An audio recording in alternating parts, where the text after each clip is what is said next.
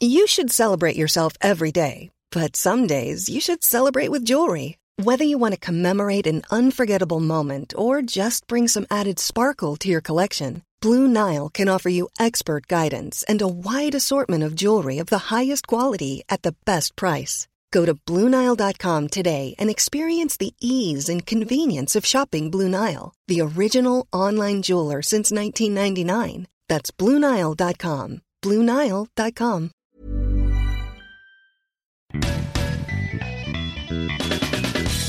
listening to the award winning Probably True. Please be aware that this podcast may contain strong language and adult themes. It would be boring otherwise. I was on Grindr the other day, again. You'd think I'd learned my lesson and leave it well alone, but for some reason the thought that I might potentially get to give some handsome man a good scene to keeps overriding the learned reality that I'll actually just spend up far too long talking to weirdos before giving up and having a wank instead. Anyway, the latest spectacular Grindr fail was a guy whose opening line was, Hi, can you host? And I'm all for a whirlwind romance, but Christ, at least give me the verbal equivalent of flicking my nipples before you shove yourself right into my life. You can't go straight from introducing yourself to arranging the house that we're going to shag at without any of the bits in between. What's wrong with flirting? I love a good flirt. Nothing perks me up like a bit of back and forth, as it were, with someone very attractive. In fact, the back and forth often makes them more attractive in my eyes. It brightens my day, puts a smile on my face, and probably replenishes my electrolytes. I mean, it might. I've no idea what they are. I don't think anyone does. Some of those things like a conscience or Bank of England interest rates. We're told they exist and that they're important. People talk about them as if they know what they are, but no one really knows. Just make it up. Anyway, flirting really picks me up. Like once when I was having a bad day and generally feeling a bit miserable, a cute builder winked at me from some scaffolding. I giggled like a schoolgirl for hours after that, which was a little bit inappropriate as I was on my way to a funeral, but still, it made listening to the vicar droning on whiz by, I'll tell you that.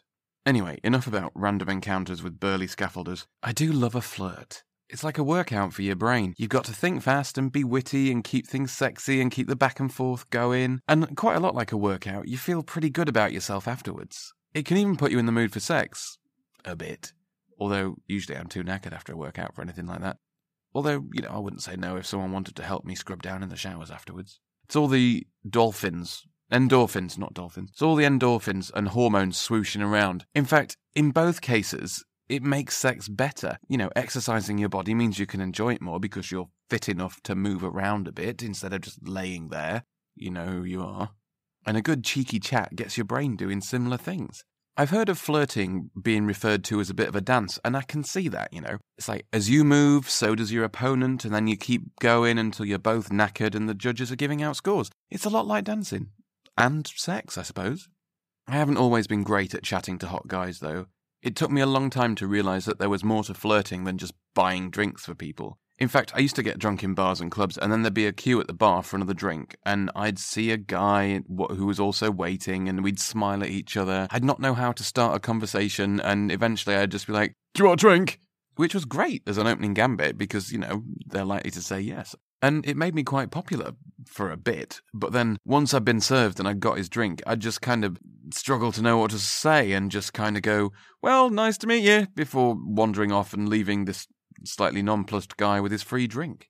Can't really recommend this course of action as it gets really quite expensive very quickly. One time when I was doing this, I was chatting to the guy at the bar. I think we were in heaven or something like that. I ordered us both shots. He very tactfully told me his boyfriend was just over there. I drunkenly overcompensated a bit and went, Excellent, let's get one for him too. And then this guy beckoned his boyfriend over and I explained what was going on. And his boyfriend did that long look up and down thing as he curled his lip and made eye contact with me and said, Don't drink it. Normally, I'd have just been like, Cool, more for me. But his tone got my back up, so I held his gaze, knocked back all three, and then gave him the finger before walking straight into a wall.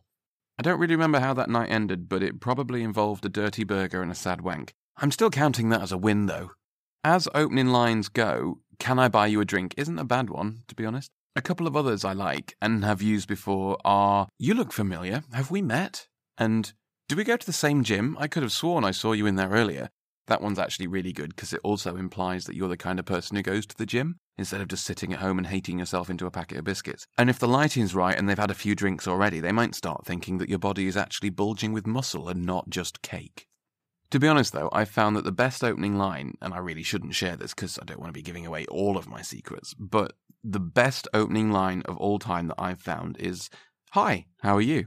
And I don't mean it in that, hey, how are you? Can I have a cappuccino type of shit that people use when they know they have to make some noises before they actually ask for what they want. If you ask that question, mean it. Ask someone how they are and be genuinely interested in their answer, even if you are just ordering a cappuccino. Of course, whatever opening line you go for, you have to make sure that you're prepared to continue the conversation.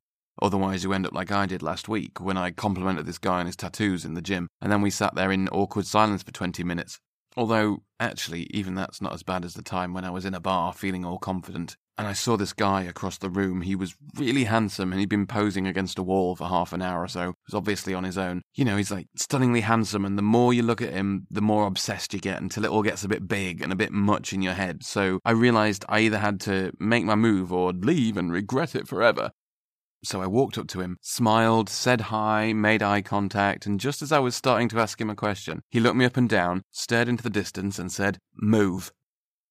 Which was a bit of a kick in the tits for my confidence, if I'm honest. At least in the short term, it was.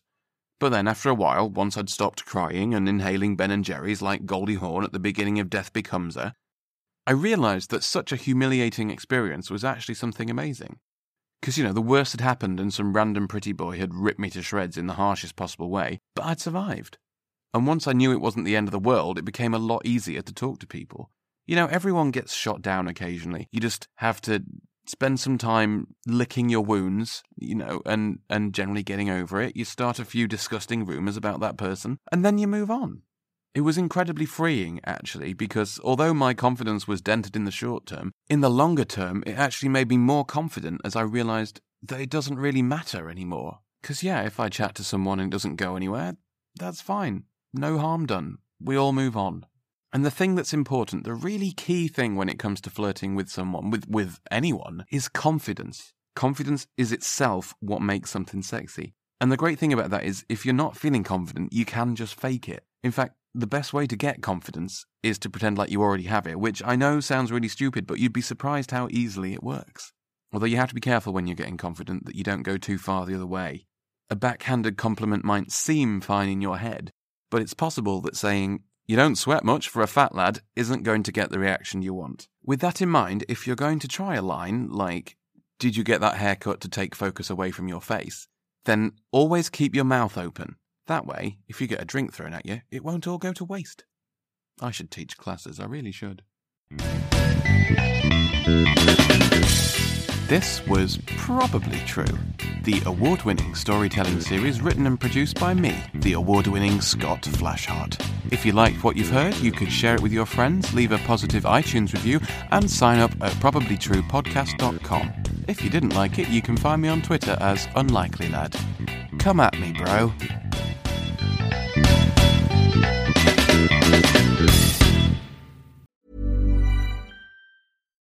If you're looking for plump lips that last, you need to know about Juvederm lip fillers. With Juvederm Volbella XC and Juvederm Ultra XC, your lip look, whether it's subtle or bold, can last up to one full year with optimal treatment and no additional maintenance. Find a licensed specialist and see if it's right for you at juvederm.com today. That's J U V E D E R M.com. Add fullness to lips in adults over 21 with Juvederm Volbella XC or Juvederm Ultra XC. Do not use if you have severe allergies or a history of severe allergic reactions, or if you're allergic to lidocaine or the proteins used in Juvederm. Tell your doctor if you have a history of scarring or taking medicines that decrease the body's immune response or that can prolong bleeding. Common side effects include injection site redness, swelling, pain, tenderness, firmness, lumps, bumps, bruising, discoloration, or itching. As with all fillers, there's a rare risk of unintentional injection into a blood vessel, which can cause vision abnormalities, blindness, stroke, temporary scabs, or scarring.